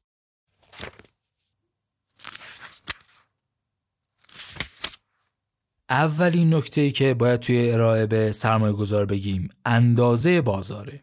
این زمینی که می‌خوایم بریم فتحش کنیم چقدره؟ بازاری که اندازه کلش مثلا یک میلیون دلاره بعد من می‌خوام چیکار کنم؟ چقدر از این بازار رو بگیرم؟ کلشو هم بگیرم چیزی نمیشه که. واضحه دیگه همه هم قبول دارن. در ظاهر حرف ساده ای هم هست. همه جا هم گفته شده و نوشته شده که مارکت سایز مهمه. ویسیا ترجیح میدن وارد کسب و کارهایی بشن که تو بازارهای بزرگ قرار تلاش کنه. چراش هم اینجوریه که اگه اندازه بازار بزرگ باشه تو اون حوزه یه مدتی کار کنیم اگه دیدیم جواب نمیده خب پیوت می‌کنیم. مدل درآمدی رو عوض می‌کنیم. یا مثلا یه تعداد خوبی یوزر داریم از اون یوزرها یه جای دیگری استفاده می‌کنیم یه استارتاپ دیگه میاریم بالا. کار ندارم. اندازه بازار مهمه. ولی توی این کتاب متوجه میشیم چجوری باید مهم باشه. کتاب مثال می‌زنه از زمانی که سال 2010 یه شرکتی پاشد میگه اومد پیش ما. در اندرسن هورویتس گفت آقا جان من یک نرم افزار به اشتراک گذاری عکس درست کردم برای آیفونا. لازمه این توضیح رو بدم که اون روز آخرین version آیفون سه بود و تا اون روز کلا تو جهان حدود سی میلیون آیفون فروش رفته بود. یعنی چی؟ یعنی اندازه کل اون بازاری که داریم کوچیکه. از اون طرف حالا این سی میلیون کاربر چقدرشون می‌خوان نرم افزار اشتراک گذاری عکس استفاده کنن؟ می‌بینین به عنوان یک تصمیم گیرنده ای که سواد سطحی و نگاه سطحی داره خیلی راحت میشه این business رو رد کرد. به خاطر اندازه بازار کوچیکش. احتمالا خیلی هم رد کردن همچین پیشنهادی ولی اونی که رد نکرد شد Andreessen Horowitz و اون شرکت کوچیکه که اسمش Burbn بود اون موقع شد اینستاگرامی که امروز فقط تو ایران بیش از چهل میلیون کاربر داره. نکته حرف چیه؟ می‌خوایم بگیم اندازه بازار رو معمولا بر اساس اطلاعات گذشته یا نهایتا وضعیت حال میسنجیم. ولی کار درست. در فضای سرمایه گذاری خطرپذیر وقتی داریم فکر می‌کنیم اینه که آینده رو ببینیم. روندها رو باید ببینیم. درسته آیفون کلا دو سه سال اومده ولی سال چهارمش یعنی همون 2010 چهل میلیون دستگاه فروخت. سال بعد 70 میلیون سال بعد 120 150 170 230 و از این طرف از سال 2015 به این طرف هم سالی بیش از 200 میلیون دستگاه فروش داره. این از این طرف اتفاق افتاد. از اون طرف عضویت و به اشتراک گذاری عکس توی اینستاگرام هم بیشتر و بیشتر و همهگیرتر شد. از اون طرف اصلا به غیر از فضای اکوسیستم خود آیفون خب تونست بره توی وب اپلیکیشن هم داشته باشه برای اندرویدی ها هم درست کنه همه جا اصلا حضور داشته باشه. یعنی چی؟ یعنی نه تنها شناخت بازار و روندهاش مهمه بلکه شناخت انسان و جامعه هم موضوع مهمیه. اندازه بازار رو باید اینطور در موردش فکر کرد. به مسائل انسانی و جامعه و اینها هم باید توجه کرد. پس این شد نکته اول یا اسلاید اول یا موضوع اول اندازه بازار.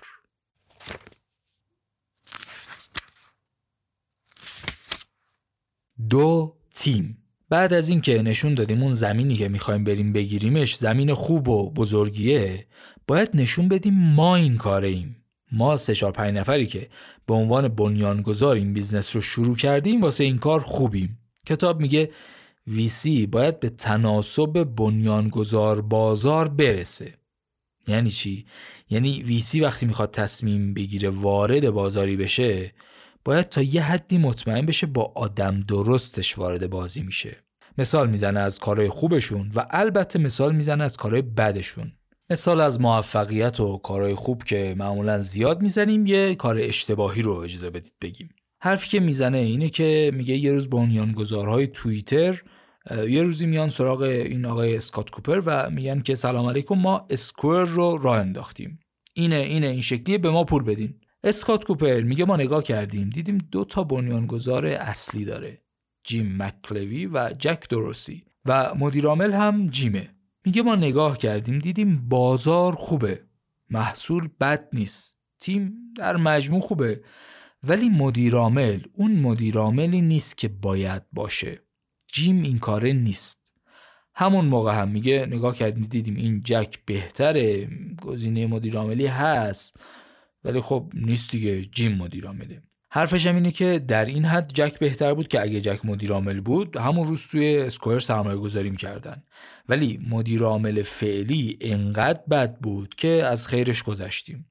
اشتباه هم همینجا بود. یعنی مسئله این بود که تو اون تیم خود جک هم می‌دونست که راه موفقیت اینه که جک بشه مدیر عامل همین اتفاقا مثلا بعدا افتاد. چند ماه بعد جک شد مدیر عامل و بعدا معلوم شد که جک نه تنها می‌تونه مدیر عامل خوبی باشه بلکه اصلا عالیه ایدئاله یک الماسیه جک دروسی یک الماسی بود که از قفس پرید از دست این تیم سرمایه گذاری قوی و آقای اسکات کوپر پرید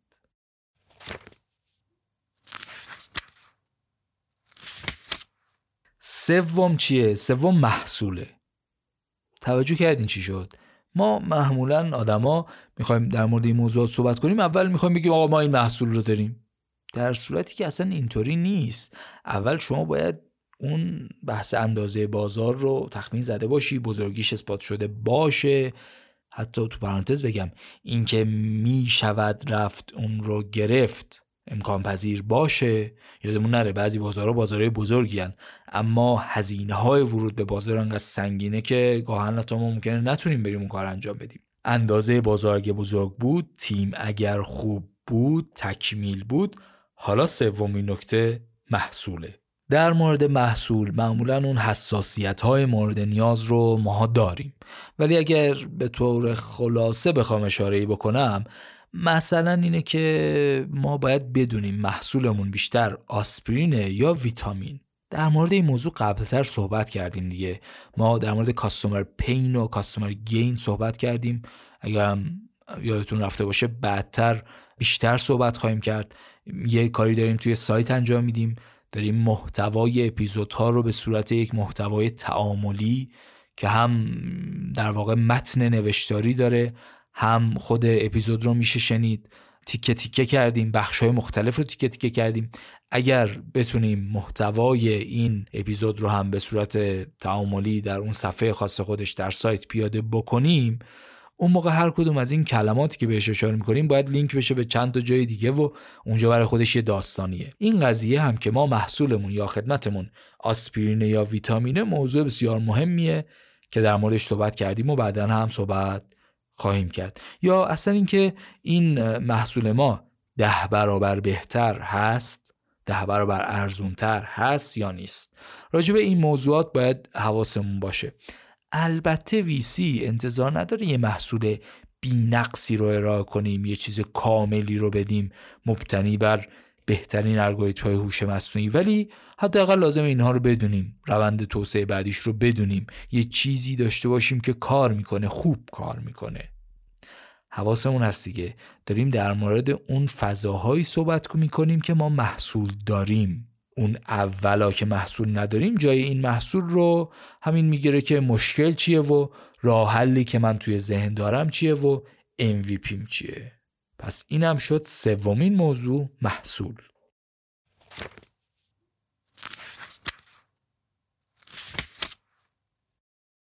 چهارمین موضوع ورود به بازار. ضعیفترین بخش توی ارائه های استارتاپی کتاب میگه این قسمت ورود به بازاره. در مورد ورود به بازار معمولا کسی صحبت نمی‌کنه. این جملات رو من خیلی شنیدم. توی زندگی خودم خیلی شنیدم که یه چیزی درست کنیم. همه آدمایی که می‌خوان فلان کنن بیان اینجا عضو بشن. همه اون یکیام اینجا باشه. همه اون یعنی یک تصویر ذهنی از چه می‌دونم پنج سال شیش سال هفت سال بعد دارن تو ذهنشون. ده سال بعد دارن تو ذهنشون که در اون حوزه خاصشون تبدیل شدن به یک پلتفرم کامل و جامع. در مورد اون هم هی رویا پردازی می‌کنن هی صحبت می‌کنن. اما در مورد رفتن به نقطه یک صحبت نمی‌کنن. در مورد رفتن از نقطه یک به نقطه دو صحبت نمی‌کنن. کتاب میگه چهارمین موضوع باید این باشه. آقا از این نقطه که هستی می‌خوای وارد بازار بشی از کجا می‌خوای بری به بازار برسی؟ چه روشی داری؟ استراتژی ورود به بازار چیه؟ مدل خیلی کامل و جامع و با دیتاها و عدد و رقم مشخصی هم لازم نیست باشه ها. اما همین نکته رو حداقل لازمه بدونیم که اگه ما می‌خوایم وارد بازاری بشیم که بازار چند وجهی انواع و اقسام آدما اونجا هستن اول می‌خوایم بریم سراغ کی؟ چه جوری می‌خوایم بریم سراغشون؟ چی می‌خوایم بدیم بهشون؟ به خصوص توی این طراحی پلتفرم وقتی اون side دوم نیستن توی پلتفرمه اگه داریم میریم سراغ side اولیه به اون چه option ی بدیم؟ چه چیزی ارائه بدیم که بیاد خودش رو پروفایل کنه؟ اینها مجموعا میشه زیل مفهوم استراتژی ورود به بازار که به نظرم واقعا خیلی خیلی خیلی موضوع مهمیه و خیلی هم کم توجهی میشه بهش. این موضوعاتی که کم توجهی میشه بهش ما معمولا دوست داریم بیشتر برسیم. ولی اینجا دیگه مقداری پادکست داره طولانی میشه و وقتش نیست. ولی در مورد این استراتژی های ورود به بازار به طور جداگانه یه روزی دوست دارم یه جایی صحبت کنیم.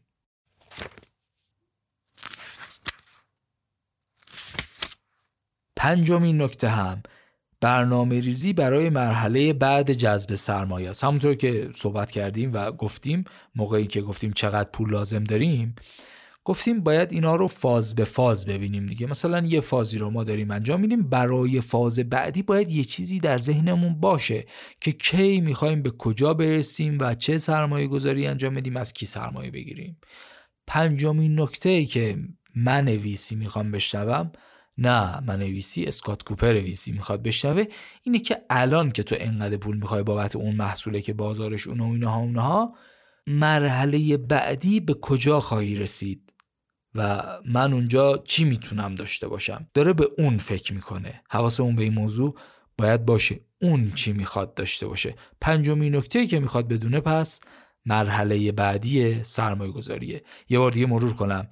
اول شد اندازه بازار. دوم شد تیم سوم شد محصول چهارم استراتژی ورود به بازار و پنجم برنامه مرحله بعد.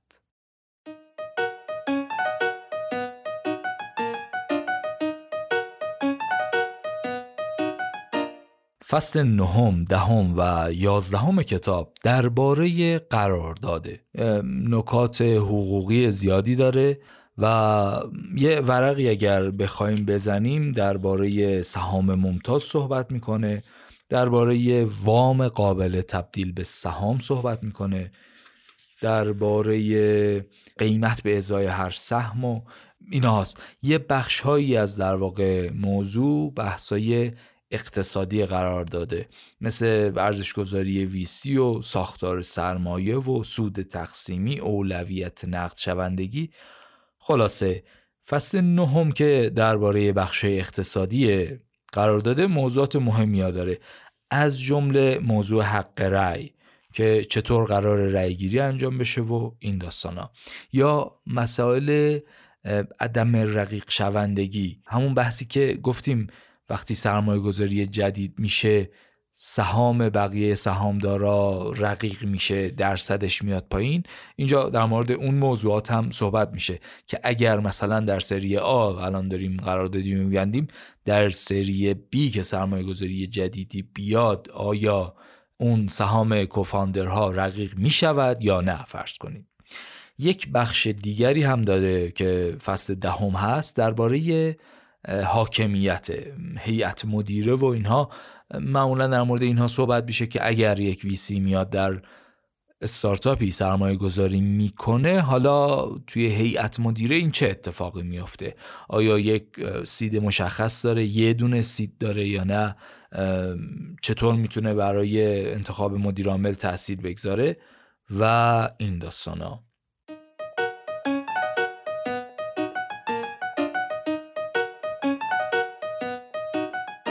و اما از فصل 9 تا 11 اگر اینطوری بگذریم فصل 12 درباره اعضای هیئت مدیره است. یکم در این مورد صحبت کنیم. این اعضای هیئت مدیره موضوع بسیار بسیار مهمیه. توی استارتاپ ها هم مهمه توی کسب و کارهای غیر استارتاپی و business های سنتی هم موضوع مهمیه. از اون موضوعاتی هم هست که بهش کم توجه میشه. در مورد اینکه روش های بازاریابیمون چی باشه معمولا زیاد فکر میشه صحبت میشه. در مورد اینکه چه می‌دونم بیایم استراتژی برند بنویسیم فکر میشه صحبت میشه. ولی در مورد اینکه اعضای هیئت مدیره باید چجوری باشن کیا باشن جلساتش چطور پیش بره گزارشات رو کی بده کی بگیره چجوری گزارش بگیره بعد به مرور که business داره بزرگ میشه رشد می‌کنه دوره عمر استارتاپ یا business که داره میگذره ترکیب هیئت مدیره باید چطور عوض بشه؟ از اون موضوعاتیه که بهش کم توجه میشه. از ترکیب هیئت مدیره اگه بگذریم سوال بعدی این میشه که وظایف هیئت مدیره چیه؟ یکی از مسائل و مشکلاتی هم که داریم اینه که برای منشی معمولا خیلی راحت شهر وظایف مشخص می‌کنیم. برای حسابدار همینطور. ولی برای اعضای هیئت مدیره نه. البته اعضای هیئت مدیره با توجه به اینکه موظف باشن یا غیر موظف می‌تونن نقش های مختلفی داشته باشن. ولی چیزی که به نظر می‌رسه اینه که تعریف این کتاب و البته در بخش های مختلف دیگه ای وقتی میگیم هیئت مدیره یعنی افرادی که به غیر از عضو هیئت مدیره بودن یک نقش اجرایی هم در سازمان دارن. یعنی در واقع موظف هستن. این برداشتیه که من دارم. عضو هیئت مدیره غیر موظف هم البته میشه وجود داشته باشه و خیلی هم مرسوم هست توی ایران. ولی چیزیه که توی استارتاپ ها اونا خیلی مطلوب و مد نظر نیست. بگذاریم بریم ببینیم وظایف هیئت مدیره از نظر آقای اسکات کوپر چیا هستن. اول استخدام و اخراج مدیرعامل با حفظ توکل بر خدای متعال معمولا همین اولی رو در نظر می‌گیرن و رد میشن میرن جلو. در صورتی که این صرفا کافی نیست. این یکی از وظایف اعضای هیئت مدیره است وظایف دیگری هم داره. دو هدایت خط مشی استراتژیک بلند مدت. اینه که میگیم باید در ترکیب اعضای هیئت مدیره معمولا یک نفر استراتژی حداقل وجود داشته باشه که یک نگاه بلند مدت و یک تفکر استراتژیکی رو بتونه بیاره داخل جلسات و خروجی های استراتژیکی رو هم انتظار داشته باشه. سوم تایید اقدامات سازمانی مختلف و از طرف خودم داخل پرانتز اضافه کنم رد بالاست. خب امور اجرایی رو که مدیر عامل اختیارش رو داره و می‌تونه تصمیم گیری کنه و کارها رو انجام بدن. اما خریدهای بزرگ. خرید بزرگ که میگیم یعنی مثلا یه شرکتی بخواد یه شرکتی دیگر بخره. یا چه می‌دونم دادن سهام تشویقی به یکی از کارمندای ویژه. یا مثلا ورود یا عدم ورود به بورس. آی پی او بریم انجام بدیم با این مبلغ یا نه. اینجور تصمیمات رو هم می‌برن در هیئت مدیره می‌گیرن که در واقع تاییدش رو مدیرعامل باید بیاد از هیئت مدیره بگیره. چهار حفظ تطابق و حاکمیت شرکتی متناسب. اینکه جلسات به صورت منظم تشکیل بشه و اون تعهداتی که وجود داره مثلا نسبت به شرکت های بالادستی انجام می شود مثلا در مورد گزارش هایی که باید به ویسی داده بشه اقدامات لازم به خوبی و سر زمان خودش داره انجام میشه. یا چه می‌دونم گزارش هایی که به سایر زینفعان باید داده بشه سر موقع انجام میشه و ارائه میشه. خب این چهار تا نکته رو که گفتیم و اما پنجمین نکته اینه که وظایف ویژه ویسی چیه؟ معمولا ویسی هم یک نفر یا ممکنه بعضا هم دو نفر از سیدهای هیئت مدیره رو داشته باشه و یک یا دو نفر رو از طرف خودش در اونجا در هیئت مدیره اون استارتاپ بگذاره. معمولا وظیفه اون فرد مربیگری غیر رسمی مدیر عامله موضوع مهمی هم هست و می‌تونه خیلی به رشد و موفقیت استارتاپ کمک بکنه. چون در واقع یک مسیری رو که قبلا رفته است اون نفر حالا می‌خواد در یه جای دیگری هم تکرار بشه. بنابراین اونجا می‌تونه از تجربیاتش خیلی کمک بکنه و راهنمایی بکنه مدیر عامل رو. و اما ششمین نکته که در مورد وظایف هیئت مدیره باید بدونیم اینه که چه چیزهایی وظیفه هیئت مدیره نیست. البته مهمه که بدونیم چه چیزهایی وظیفه هیئت مدیره هست ولی یکی از نکاتی که آقای اسکات کوپر اشاره می‌کنه اینه که باید حواسمون بسیار جمع باشه که چه چیزهایی وظیفه هیئت مدیره نیست جنس حرف از مدل حرف های micromanagement و ورود در جزئیات و دخالت در اینکه استراتژی های کلان رو چطور باید پیاده سازی کنیم و این داستان هاست. این حرف هم حرف بسیار مهمیه حرف خیلی کاربردی. هم هست معمولا این مشکل رو می‌بینیم که هیئت مدیره مدیر عاملی رو انتخاب می‌کند. اما به بیشتر بخش ها و بیشتر تصمیم های مدیر عامل اعتراض داره و درست نمیدونتشون.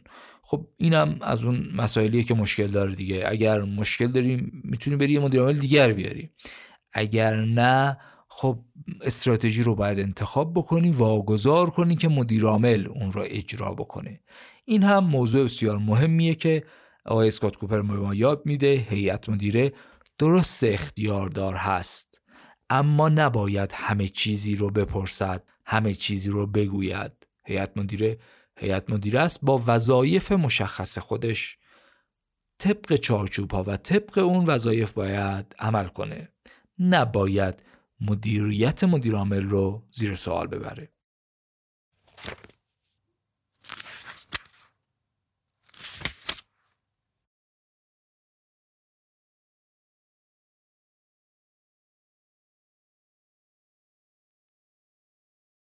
فصل چهارده و 15 کتاب رو هم اگر بخوام یه اشاره کوتاهی بکنم و دیگه کم کم اپیزود رو ببندیم.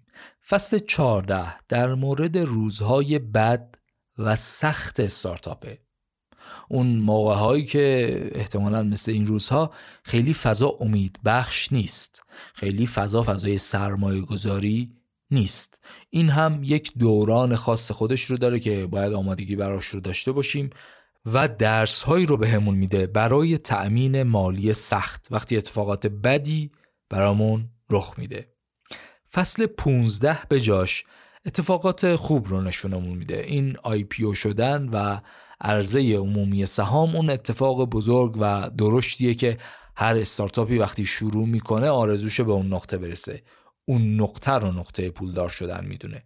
مرحله خروج یا exit در واقع اون نقطه پایانی سفر co-founder با استارتاپ می‌تونه باشه که دو مدل می‌تونه اتفاق بیفته. یکیش عرضه عمومی در بورس هست و یکی دیگه از طریق merge and acquisition از طریق در واقع تملک یک شرکت یا enterprise بزرگ که فرقی هم نداره. من حس می‌کنم این رو جای خیلی مستند و معتبر نمی‌تونم بگم. اگر شما اطلاعاتی دارید لطفا به ما کمک کنید. من فکر می‌کنم توی سالهای قبل انتهای مسیر استارتاپ از طریق او خیلی بیشتر و بهتر و راحتتر اتفاق میافتاد و خیلی بیشتر استارتاپ ها به اون نقطه می‌رسیدن. ولی الانه استارتاپ ها میرن میرن میرن به نقطه‌ای برسن که اتفاقا از طریق یکی از اون پنج تا شرکت بزرگ در واقع به تملک خودشون در بیارن اونها رو. اینم یکی از تفاوتایی که من فکر می‌کنم وجود داره و در زمانهای مختلف به وجود میاد. لطفا اگر شما نظر مخالفی دارید یا فکر می‌کنید اشتباه و اینها به هم بگید. یا اگر فکر می‌کنید درسته و گزارشی از این بابت خونده اید به ما بگید.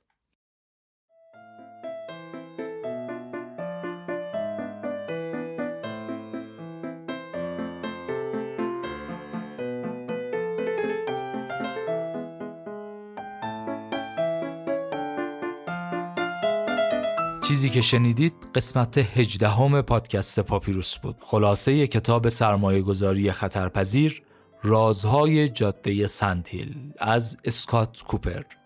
توی این اپیزود ما درباره چیزهای مختلفی صحبت کردیم کما اینکه کتاب هم در مورد مسائل مختلفی در حوزه سرمایه گذاری خطرپذیر صحبت کرده. در مورد چرخه رشد و تأمین مالی استارتاپ ها گفتیم در مورد اون دره مرگ گفتیم.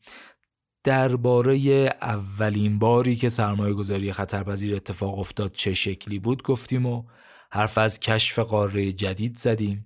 بعد گفتیم که این سرمایه گذاری خطرپذیر ذاتا یه رویه‌ای داره یه کاریه مثل بانک. فقط توی بانک اعداد و ارقام مشخصه. توی سرمایه گذاری خطرپذیر نیست. بعد درباره این موضوع صحبت کردیم که اصلا کی بریم سراغ سرمایه گذاری خطرپذیر؟ بحث اندازه بزرگ بازار رو گفتیم و اینکه چقدر سرمایه بگیریم چقدر سرمایه رو در مقابل چه ارزش گذاری بدیم.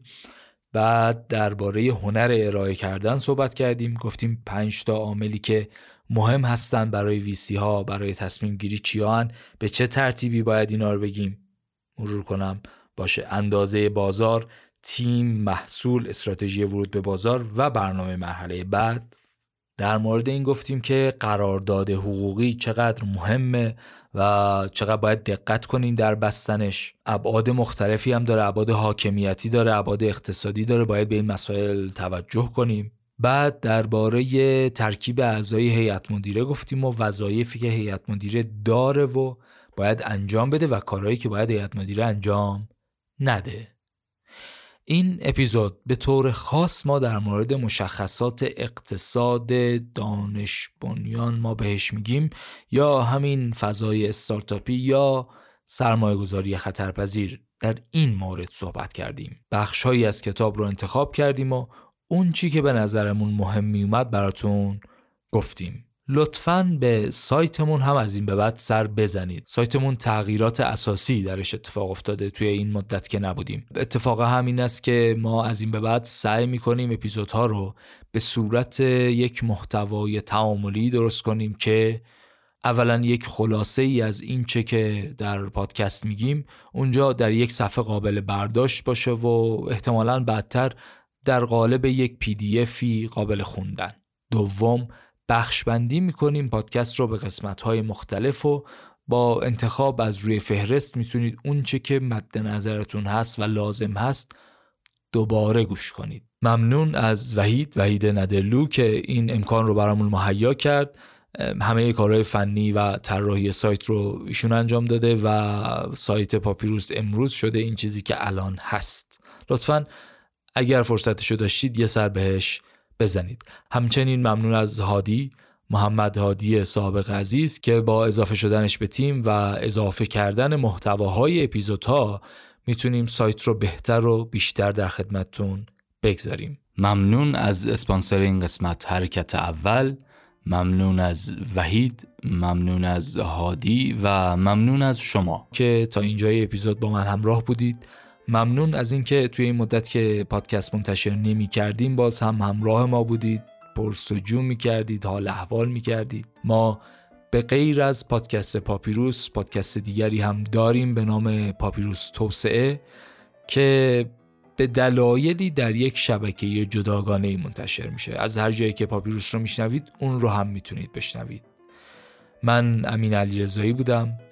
اینجا اسفند 1401 تهران و تا قسمت بعدی شما رو به خدای متعال میسپارم. خدا نگهدار.